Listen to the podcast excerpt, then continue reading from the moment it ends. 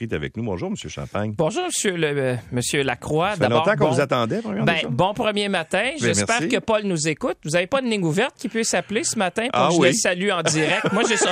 On devrait l'appeler pour lui demander d'abord s'il écoute pour aider les, les codes d'écoute. Ouais. C'est la première chose. Puis deuxièmement, il se demandait combien de mains j'ai pu serrer au Grand Prix. Alors, j'ai la réponse ce matin. Donc, s'il veut nous appeler, moi, ça va me faire plaisir. Combien vous, avez- vous en avez Ben serré? écoutez, pas assez parce que je suis allé seulement le dimanche. Alors la prochaine fois, je vais aller aussi le samedi. Mais, mais euh, grand plaisir d'être avec vous ce matin euh, alors qu'on a eu un des plus beaux week-ends, je pense, à travers le Québec. hein. Hier, Ouais. c'était Ouais.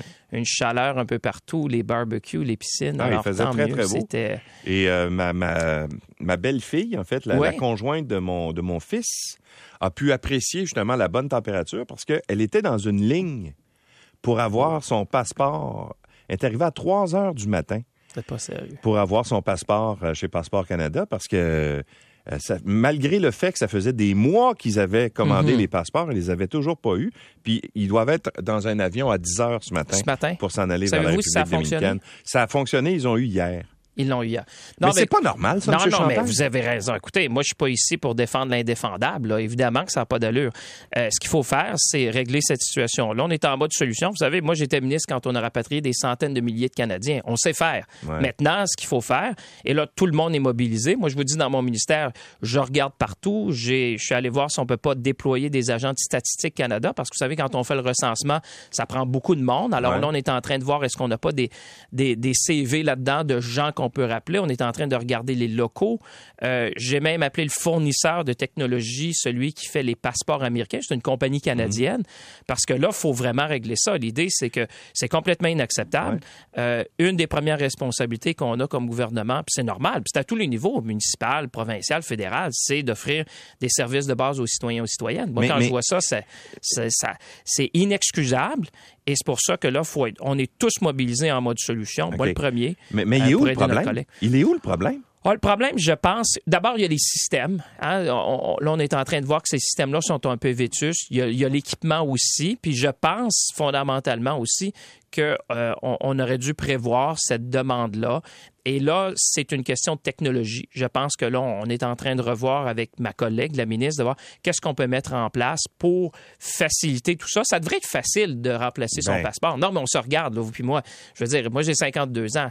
Fait que je l'ai renouvelé assez souvent. Donc, on se dit, ça devrait être plus facile. Maintenant, euh, il y a des enjeux concrets présentement. J'ai vu même la mairesse Plante qui disait, moi, je l'avais dit, euh, qu'est-ce qu'on peut faire pour pour l'immédiat, parce que quand on est à- au complexe Guy Favreau puis on écoute, là, c'est pas des politiques qu'on veut, Ben c'est des actions. Exactement. Alors là, comment on peut aider le monde aujourd'hui? Alors moi, je suis allé chercher dans mon département. mais là, j'ai vu, vous avez fait un, comité. Là. Là, il y a un comité. Ouais, ben là, ça, c'est- 10 c'est- personnes qui vont se réunir puis ils vont dire, ben, il est où le problème? Ouais, ben, je- écoutez, Ça, généralement, des j'ai jamais vu un problème réglé par un comité. C'est jamais arrivé. Il arrive, il arrive avec juste, avec, avec d'autres problèmes. C'est ça Ben, que L'idée, c'est pour ça. Moi, je vous dis, moi, quand on a fait le rapatriement des Canadiens, puis vous savez, j'en avais partout dans Ouais. le monde. Le monde m'appelait, j'avais 600 messages par jour, puis on a rapatrié des centaines de milliers. Mhm.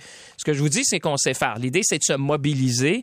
Bon, le comité peut regarder sur des solutions à moyen terme, parce que dans l'immédiat, c'est de dire comment on peut aider là présentement? Ceux qui sont au complexe Guy Favreau, qui nous écoutent ce matin, Ouais. disent, OK, mon passeport, il est où? Alors, il y avait la question des billets, il y a la question aussi d'encadrer les gens qui sont là. Euh, on parlait de la mairesse, puis moi, je suis d'accord. Comment on, on peut encadrer ces gens-là qui sont là présentement? Les gens sont là avec leur famille. Il Mais- faut que ça soit sécuritaire. Puis il faut absolument ajouter des personnes puis avoir des locaux. C'est pour ça que moi, Statistique Canada, j'aime ça, euh, euh, Louis, parce que ça, nous, on est capable de faire plus rapidement. On le fait pendant le recensement. On va chercher Oui, des milliers de comprends. personnes. Mais mais il y a d'autres problèmes. Et, puis je Oui. comprends là, que c'est mondial. Là, euh, en France, en Grande-Bretagne, en Australie, il y a une forte clair. demande après la pandémie parce que les gens, vrai. les gens étaient chez eux, puis ils ont, un, ils ont, ils ont pas voyagé, Bon, puis ils ont pas qui renouvelé. attendu un petit peu à la. Mais on est, tous pareils. Moi, je Mais- regarde celui de ma fille, puis on s'est rendu compte Ouais. qu'il faut le renouveler. Mais On il reste, que, il reste que ça aurait- d'abord, ça aurait dû être prévu. Tout le monde aurait dû voir ça venir. Et c'est pire au Canada que partout ailleurs dans le monde.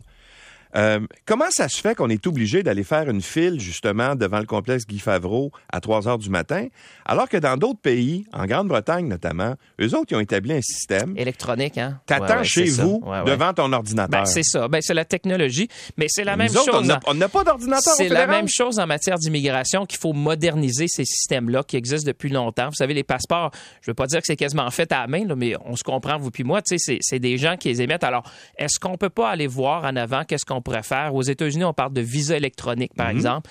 Euh, alors, c'est pour ça que moi, je vous dis, euh, Louis, moi, quand j'ai vu ça, j'ai déjà appelé le fournisseur de technologie en disant, est-ce que je peux pas donner le nom à ma collègue? Est-ce qu'il y a des solutions qu'on peut mettre en place? En tout cas, à moyen terme. À court terme, l'idée, c'est d'avoir plus de monde, plus Bon. de locaux euh, pour faire ça. Mais, mais comprenez-moi que moi, ça me touche profondément parce que la première responsabilité d'un gouvernement, c'est d'offrir des services de qualité aux citoyens et aux citoyennes.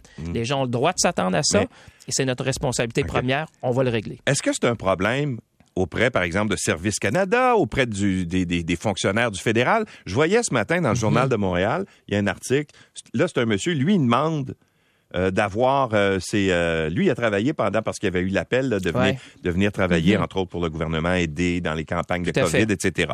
Là, il, il attend de l'argent du chômage, parce que là, il travaille plus. Mm. Puis là, ça fait, je me souviens plus combien de semaines, là, qu'il attend son chômage, puis il l'a pas. Parce que on dit, ben oui, votre demande est sur le dessus de la pile, mais il n'y a personne pour la traiter. Alors, comment se fait que vous avez des problèmes comme ça dans à peu près tous les ministères au fédéral? Quand vous- on, on a rouvert les, les aéroports, là, puis que les gens... Il y avait des problèmes, des files d'attente des aéroports à pu finir. Moi, je sais... Je- je prends l'avion à toutes les semaines. Ben oui, c'est ça. Non, je, écoutez, c'est vrai que la pandémie a, joué un peu là-dedans. C'est vrai que là, faut ramener les gens au travail. C'est vrai qu'il y a eu des ajustements au début, mais, mais le point fondamental que vous faites, il faut être capable de livrer des services de qualité aux gens. Alors moi, là-dessus, on est d'accord à 100% Est-ce que c'est dans tous les ministères? Je suis pas sûr. Il y a des choses qui vont bien. Comme je vous dis, quand on a rapatrié des centaines de milliers de personnes, Louis, vous vous rappelez, moi, j'étais sur vos ordres. On, on- on sait bien faire. L'idée, c'est que là, il faut remobiliser les gens. Il faut s'assurer, comme vous dites, que ces gens-là qui attendent aient des réponses, qu'on ait des systèmes plus performants, qu'on se mette au goût du jour en matière de technologie, qu'on soit capable d'avoir des services de base aux citoyens et aux citoyennes. Les gens s'attendent à ça. Puis là-dessus, je suis 100% Comme je vous dis, moi, je suis pas là pour défendre l'indéfendable. Offrir des services de base. Vous savez, moi, j'ai fait huit parties de la Saint-Jean vendredi. Fait que si vous parlez d'un gars qui s'en fait parler, là, moi, j'en ai fait Ah, huit. ben ça, je comprends, Vous mais- comprenez que mais- sur le terrain, les gens me disent, Monsieur Ouais. Champagne, faites quelque chose. Moi, je vous dis, ce qu'on a fait chez nous, on mobilise le monde qu'on a. Statistique Canada, c'est une bonne affaire parce que le recensement, ils sont pas sur les rues à faire du recensement. Mais il me semble que ça fait des, plus, deux, trois semaines, trois semaines, un mois qu'on entend dire ça, qu'on travaille à régler le problème, puis il y a encore des gens qui attendent des files d'attente. Alors, ce que je comprends de votre discours, c'est que vous cherchez des solutions, vous les avez pas trouvées, Ben, il donc ce ne sera a- pas réglé a- à court terme. Il y a des choses à court terme qu'on peut mettre. L'affaire des billets, c'est une chose. S'occuper des gens qui sont en ligne, c'est d'autres. Rajouter des gens, ça, c'est du court terme. Moi, ce que je vous dis, là, Louis, pas du monde qu'on mobilise dans trois semaines. C'est du monde, moi, j'ai dit, à matin, il faut que ces gens-là soient disponibles pour les gens de Passeport Canada pour être capables de donner un coup de main parce que, comme vous dites, ceux qui nous écoutent à matin, le problème, c'est aujourd'hui, pas demain. Alors, ces gens-là, c'est des gens qu'on pouvait mobiliser. Là. Ouais. On, on les déplace des bureaux, puis on les amène là. Puis c'est clair qu'il va falloir faire mieux. Puis les gens s'attendent à ça, puis c'est tout à fait naturel. C'est tout à fait acceptable qu'ils nous demandent d'être meilleurs dans ce qu'on fait pour livrer des services aux gens. Euh, il y a d'autres problèmes dans la société aussi en ce moment. Euh, parlons un peu de l'inflation. Vous, vous aimez ça? Mm-hmm. vous, c'est- vous, vous êtes dans un secteur économique. Euh, votre ministère, Innovation, Sciences, Industrie. Mm-hmm. Euh, Est-ce qu'on va euh, pouvoir continuer à supporter une inflation aussi élevée? On frise les 9% C'est préoccupant. C'est préoccupant et puis on le voit aussi que ça, ça a un effet mondial. Moi, je vous dirais c'est un peu comme la, la tempête parfaite, comme on dit en anglais. là. Ouais. C'est-à-dire que la guerre en Ukraine a amené une flambée du prix de l'essence et une flambée des prix de la- des- des denrées alimentaires. Alors, ces deux choses-là, l'énergie, l'alimentation, quand vous avez une inflation dans ces deux dom- dans ces deux fondements-là, ben là, évidemment, ça amène des, des pressions inflationnistes. L'idée, ce qu'il faut faire, moi, je le regarde dans mon coffre à outils, parce que vous savez, moi, j'ai le bureau de la concurrence. Ouais. On regarde tout. Est-ce qu'il y a des choses qu'on peut faire? Est-ce qu'il y a des pratiques déloyales? Est-ce qu'il y a des choses qu'on peut faire de ce côté-là? Puis l'autre, c'est les chaînes d'approvisionnement, parce qu'à à sortir de la crise du COVID, vous vous rappelez les fameux, vous vous rappelez peut-être les semi-conducteurs. Quand Ouais. on disait, tu commandes une auto, il faut que tu attendes quasiment un an. Exact. Alors, c'est tout, on, on est sorti d'une crise, la crise sanitaire, puis je vais dire financière la plus importante du siècle. Là, on est tombé en- avec euh, Poutine qui fait une guerre à l'Ukraine. Alors là, vous avez vraiment deux événements majeurs qui font qu'il y a des pressions inflationnistes et il n'y a pas de solution simple Ouais. à un problème comme celui-là. Mais tu sais, on dit souvent que quand il y a de l'inflation dans un pays, c'est un drame pour les citoyens parce qu'ils voient les Mhm. Ah, c'est prix à clair. consommation augmenter. Mais pour les gouvernements, c'est une manne terrible. C'est une manne épouvantable. Oui, mais extraordinaire dirais- parce que la- l'argent rentre à cause des taxes puis tout ça. Alors, François Legault, lui, ce qu'il a fait, c'est qu'il a donné 500 pièces au monde. Il a fait un chèque. Puis il promet d'en faire un autre. Au fédéral, Pensez-vous que c'est la meilleure façon? Parce que Je sais pas, je vous pose non, non, la mais c'est pour ça que je vous dis, parce que ce qu'il faut faire, il faut éviter de faire plus d'inflation que la Banque du Canada augmente les taux d'intérêt puis qu'on paye plus nos- pour nos hypothèques. Vous comprenez que c'est une balance. Ouais. Parce qu'il ne faut pas faire des mesures qui ont une pression, ce qu'on appelle inflationniste. Parce que si tu crées plus d'inflation, qu'est-ce que la Banque du Canada va faire?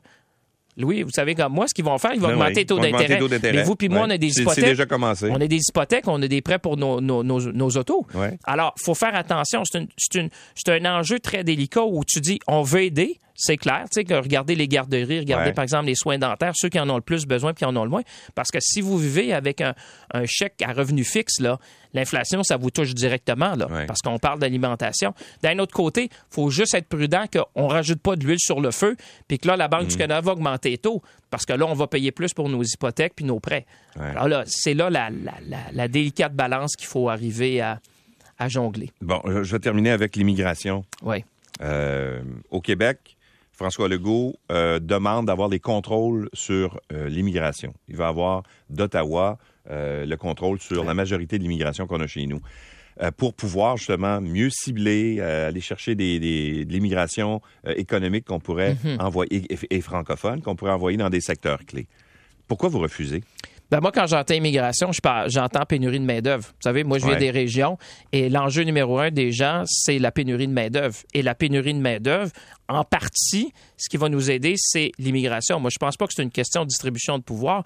Euh, c'est très clair maintenant comment ça se fait. Ce que ça prend, c'est de la fluidité. Parce que si vous parlez aux entrepreneurs, puis aux chambres de commerce, puis à n'importe qui qui a un commerce, ils vont vous dire, Monsieur Champagne, L'enjeu qu'on a, là, c'est la pénurie de main-d'œuvre. Alors, est-ce qu'on, ce qu'on essaie de dire avec nos collègues à Québec, c'est essayons de travailler ensemble pour qu'on puisse arriver à un moment donné à avoir du monde dans nos Tim Hortons, puis dans nos restaurants, Ouais. puis dans nos magasins, puis au garage, parce que l'enjeu qu'on a, c'est la pénurie de main-d'œuvre aujourd'hui. Alors, moi, c'est ça que je dis à mes collègues à Québec. L'enjeu, c'est pas l'immigration, c'est la pénurie de main-d'œuvre. Et c'est sûr que l'immigration fait partie de ça. C'est pas la seule solution. Il faut donner des chances, tu sais, par exemple, aux gens qui, qui veulent avoir des nouvelles compétences. Il faut ramener. Vous vous rappelez, pendant. Moi, j'avais dit, ramenons, par exemple, nos jeunes retraités. Tu sais, il y a encore des gens qui veulent travailler, je sais pas, moi, à l'épicerie, à la quincaillerie, tout ça. Ramener ces gens-là, en leur donnant, par exemple, un, un allègement fiscal. Tu sais, il y a des moyens de ramener plus de monde parce que l'enjeu qu'on a, euh, M. Lacroix, c'est qu'on n'a pas de monde dans, dans plusieurs secteurs et ça, ça devient un frein. Vous savez, moi, j'ai amené, quand vous regardez GM au Québec, vous regardez BSF, je vous dirai en terminant, puis je sais que vous me regardez qu'il faut arrêter, euh, mais l'enjeu numéro un, c'était pas les subventions, c'est-à-dire, avez-vous assez de monde? Puis est-ce que l'écosystème est assez fort? On a réussi avec GM, on a réussi avec BSF, on a réussi avec Moderna, mais là, il faut s'assurer d'avoir le monde pour avoir la croissance dont les gens veulent, euh, veulent voir ici chez nous au Québec. François-Philippe Champagne, merci d'être passé chez nous. Puis espérons que ça va aller plus vite euh, que le travail du comité pour régler le problème, c'est passeport. Je pense à que fait. ça devrait être la priorité numéro un en ce moment. Priorité numéro un. Merci, puis euh, bonne première émission. Merci. Et puis au plaisir à M. Paul qui nous écoute certainement ce matin. D'accord. Merci, à bientôt. Le message lui- va lui être fait. Merci. Alors, c'était le ministre François-Philippe Champagne. On va se tourner maintenant euh, vers ce qui se passe euh, aux États-Unis, bien sûr, avec euh, cette décision qui a été rendue euh, vendredi dernier par la Cour euh, suprême, la révocation de l'arrêt Roe contre Wade, un arrêt qui datait de 1973 et qui garantissait à toute femme américaine le droit d'avorter au euh, niveau euh, fédéral. Les, États fédérés sont désormais libres de légiférer sur la question. Qu'est-ce qui va se passer? Qui, euh, quels sont les États qui euh, pourraient justement euh, tomber dans le côté, par exemple, euh, de, de, de l'aboli- l'abolition de ces droits fondamentaux pour les femmes? Euh, on en parle avec Charles-Philippe David, qui est fondateur de la chaire Raoul Dandurand, président de l'Observatoire sur les États-Unis à l'UQAM. Bonjour, euh, Monsieur David. Bonjour, Monsieur Lacroix. Alors, donc, euh, ça, ça s'en va où, là? Quels sont les États principalement ou combien il y a d'États qui pourraient justement se prévaloir de, cette, euh, de, de ce jugement de la Cour suprême et donc invalider le droit à l'avortement? au moment où on se parle, et si on fait à peu près le total qu'on estime d'États qui vont donc interdire l'avortement, on pourrait se diriger vers à peu près, hein, je dis bien que ça peut changer au cours des prochains jours et semaines, mais 28 États. Donc, euh, grosso Ça, c'est plus que la moitié, là. Ouais. Ben voilà, j'allais le dire, exactement. Alors, vous avez la moitié des États-Unis euh, et un peu plus qui vont vouloir interdire, sinon interdisent déjà euh, euh, l'avortement, et vous avez un peu moins que la moitié des autres États qui vont encore l'autoriser ou avoir certaines conditions, imposer certaines conditions pour que l'avortement puisse être autorisé. Donc, on ne parle pas du tout d'États-Unis ce matin. L'expression est déjà consacrée pour bien d'autres choses, mais on parle d'États bien désunis, bien désunis Ouais. sur cette question. Et moi, je crois que là, on va vers une période assez chaotique, merci, euh, dans euh, les suivis euh, judiciaires, politiques, euh, qui vont, les conséquences qui vont s'en Mhm. suivre et qui vont rendre euh, carrément cette situation euh, presque intenable ou, euh, ma foi, ingouvernable. Ouais. Euh, alors, ça augure pas très très mal pour, euh, comme bien d'autres sujets, bien d'autres thèmes qu'on a déjà abordés, ça augure mal pour Mhm. la société américaine. Bon, évidemment, on, on cible la montée de la, de la- droite aux États-Unis là pour expliquer cette, cette, ce, changement de mentalité, disons ça comme ça. Les nominations faites par Donald Trump, bien sûr, à la Cour suprême. Qu- quels sont les mécanismes qu'on pourrait utiliser ou qui, qui, euh, qui, sont prévus dans la Constitution américaine pour renverser une décision comme ça? Est-ce que ça existe? Ben, d'abord, ce qu'il faut savoir, c'est que si on suit bien les décisions, ou enfin la décision prise par la Cour suprême, ce sont c'est chaque État qui devra donc décider du statut de l'avortement sur le territoire de, de cet État. Maintenant, je vais vous donner juste un exemple en quoi les choses peuvent se compliquer. Euh, et la Cour suprême là-dessus, donc, ne statue plus, puisqu'elle dit qu'à l'État, euh, que qu'au niveau national et fédéral, il n'y a plus donc cette interdiction de bannir l'avortement. Ouais. Euh, vous pouvez avoir, par exemple, un État, je prends par exemple le Mississippi, qui est peut-être l'un des plus conservateurs et qui est à l'origine de la cause qui fut, déposée devant la Cour suprême, peut empêcher une femme qui veut se faire avorter d'aller dans un État voisin le faire. Euh, et donc sous peine d'amende, sous peine d'emprisonnement, etc., etc. Je ne dis pas là, que chacun des, disons, 28 États va, va imposer une telle restriction, mais je le dis pour le scénario à venir. Si, euh, la plupart de ces États décident d'emboîter le pas et de faire en sorte que c'est un acte criminel que d'aller se faire avorter dans un État, j'ai goût de dire presque euh, démocrate, par exemple en Californie ou à New York, ou même venir au Canada, au Ouais. Québec, pour le faire, si on en a les moyens, j'insiste, si on en a les moyens. Ben, euh, imaginez un peu, si c'est un acte criminel, euh, ça va faire réfléchir plus d'une. Et là, vous allez avoir donc beaucoup, beaucoup, beaucoup d'avortements illégaux qui seront pratiqués. Donc, vous voyez, cette situation va vite se complexifier et ça va dépendre donc euh, de chaque État qui va légiférer. Maintenant, euh, vous me posez la question au niveau national. Ben, au niveau national, euh, ce qui pourrait être fait, évidemment, c'est c'est une loi fédérale qui n'existe pas pour l'instant. Oui. Euh, une loi qui euh, dise l'avortement est légal. Voilà. Euh, et avec des programmes de financement et de soutien à l'échelle nationale. Mais avec ce qu'on voit comme blocage politique, M. Lacroix à Washington, on s'imagine mal comment les démocrates pourraient obtenir une majorité dans les deux chambres pour, euh, pour faire avaliser une telle loi. Donc, ça n'arrivera pas, à moins que dans les élections de mi-mandat de novembre prochain, parce que tout le monde a les yeux là-dessus, hein, en se disant, Ouais. ben, si on renverse la tendance politique en novembre prochain, peut-être qu'on peut renverser cette décision. Euh, D'abord, c'est une décision de la Cour suprême. Alors, on ne renverse pas une décision de la Cour suprême par un acte législatif, mais on peut imposer ou développer de nouvelles lois qui font en sorte que, et c'est là le problème, euh, la Cour suprême ne, dise pas que cette loi soit illégale. Ah, c'est compliqué, mais voilà, donc ça c'est un scénario, mais il y a le scénario plus apocalyptique encore, je sais pas si vous voulez l'entendre. Ouais, oui, allons-y. Euh, euh, tant qu'à être là. Tant qu'à être là, ben, le Parti républicain euh, remporte euh, les, ses élections dans les deux chambres en novembre prochain et remporte une forte majorité. Ouais. Imaginez si cela est possible. Pour des raisons d'ailleurs qui ont à voir avec l'économie, l'inflation et tout ça. Ouais. Et décide d'imposer et de voter ou développer une loi qui interdisent l'avortement à l'échelle nationale. Alors, si vous me suivez bien, ça veut dire que la moitié des États qui permettent l'avortement, eux, seraient rendus, euh, feraient ça illégalement ou seraient en contre euh, pied de la, la, la, loi qui serait votée par les républicains. Maintenant, je pense que ça n'arrivera pas parce que tant qu'il y a un président démocrate, euh, ben, le président émet son veto et euh, un tel veto ne peut être renversé par les deux chambres que s'ils obtiennent deux tiers des députés, de l'appui des députés. Or, ils l'auront jamais ça. Donc, on est dans une situation politique explosive. Oui, tout à fait. Mais en terminant, M. David, qu'est-ce que quels, quels sont les thèmes qui pourraient aussi euh, comment dire, faire l'objet d'un débat. Là, on parle beaucoup du, mariage, par exemple, entre conjoints de même ah sexe. euh, la pilule abortive, bon, il y en a question aussi, là, qui était une espèce d'échappatoire, si on veut, jusqu'à un certain point euh, à, l'avortement. Est-ce que ça, ça pourrait justement être la prochaine étape de, de, de la montée de la droite? Oui, puis ajouter les armes à feu parce qu'on n'en a pas fini non plus avec ce dossier-là. La religion aussi, euh, la place de la religion dans les activités de, dans chaque État et par exemple le financement des écoles publiques. Ça va très très loin. Ben, c'est la guerre culturelle, on l'a annoncé, ça fait longtemps, mais là, elle est dans la réalité, elle, elle se déroule. Euh, et cet affrontement-là va s'intensifier, je pense, et, et évidemment, euh, d'ici 2024, avec le choix du prochain président, moi, je pense que, franchement, là, les, euh, les choses vont empirer euh, aux États-Unis, malheureusement. C'est une société plus que divisée, et espérons que, que la violence ne prendra pas place plus encore que c'est le cas déjà mhm. à cause de tous ces enjeux, sur fond en plus de crise économique euh, qui fait très mal à la société américaine. Puis une dernière chose, c'est que toute cette, euh, cette décision euh, de la Cour suprême, en fait, va aussi provoquer un appauvrissement de la société américaine.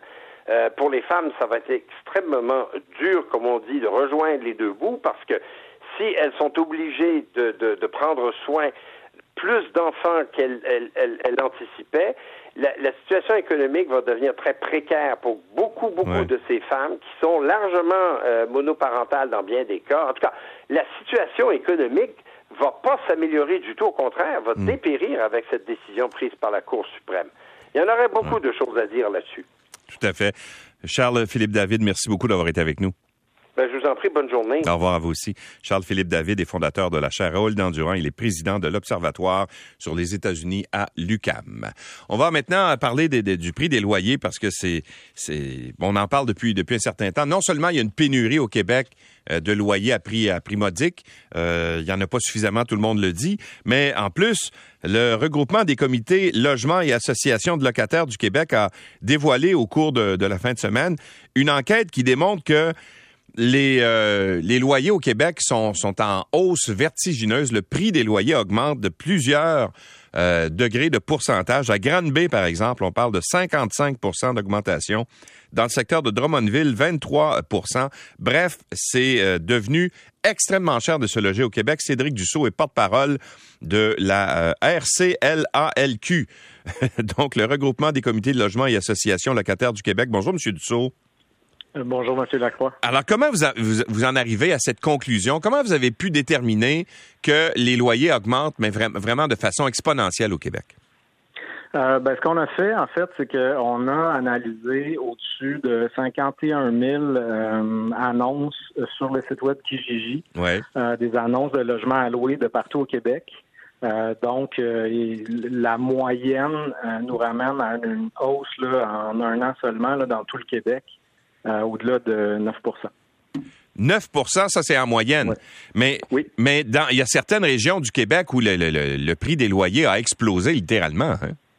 Effectivement. Euh, dans la ville de Granby, par exemple, euh, on parle d'une hausse par rapport à l'année passée qui était de qui est cette année là, de 54,5% et qu'est-ce qui explique que, que, ça augmente à ce point-là, par exemple, à Granby? C'est quoi le facteur qui explique que ça, ça a presque doublé? Ben en fait, c'est que euh, depuis quelques années, là, puis euh, ça, ça, date devant la pandémie, en fait, là, avec euh, l'explosion des prix des loyers qu'il y avait dans les grands centres, ben d'une part, il y a des locataires qui se sont déplacés, qui se sont déplacés pour trouver des logements plus abordables vers les régions. D'autre part, il y a aussi un phénomène de spéculation immobilière qui aussi s'est déplacé. Comme il y avait des prix qui étaient très élevés dans les grands centres, ça s'est déplacé ailleurs aussi, puis on, croit que ça a un effet. ce qui a fait que, en fait, les, les taux d'inoccupation ont chuté dramatiquement là, au cours des dernières années à l'extérieur des grands centres. Donc, euh, la, la, situation de pénurie là, a un effet direct là, sur euh, les prix des, des, moyens des loyers. OK. Donc, évidemment, on, est en bas. Je pense que le taux d'équilibre pour avoir un marché qui est considéré sain, c'est quoi? C'est 3% taux d'inoccupation, c'est ça? C'est ça. On considère que c'est 3% Puis dans, dans certaines régions, là, euh, on parle presque là, de d'absence totale de, de logement. Quand on regarde à Rimouski, par exemple, on, est, on est à 0,2. Euh, virtuellement, là, on n'a pas de logement disponible. Puis les, les seuls qui sont disponibles, euh, ils sont euh, très, très chers. Euh, puis on, on parle dans, dans, dans l'Est du Québec, par exemple, de gens qui ont, qui ont des bons emplois, puis qui, qui peinent quand même à se trouver un logement, tout simplement parce qu'il n'y en a pas disponible. Et, évidemment, on parle entre autres de la Gaspésie. Euh, moi, je parlais avec, des, entrepreneurs en Gaspésie qui disent, ben nous autres, on a des emplois bien rémunérés. On aimerait ça avoir des travailleurs qui sont prêts à venir en Gaspésie parce que tu as une qualité de vie, parce que tu as un environnement familial qui peut être intéressant, mais ils sont pas capables de les accueillir du tout. Ben effectivement, quand, on parle de la Gaspésie, là, euh, puis bon, euh, les îles de la Madeleine, on n'en parle même pas parce que c'est encore pire. Euh, là aussi, on parle d'une absence presque totale de, de, de, logements disponibles. Puis en fait, qui, un facteur qui est très aggravant euh, en Gaspésie, aux îles de la Madeleine, c'est euh, le phénomène du, tourisme, de, la, de la location temporaire.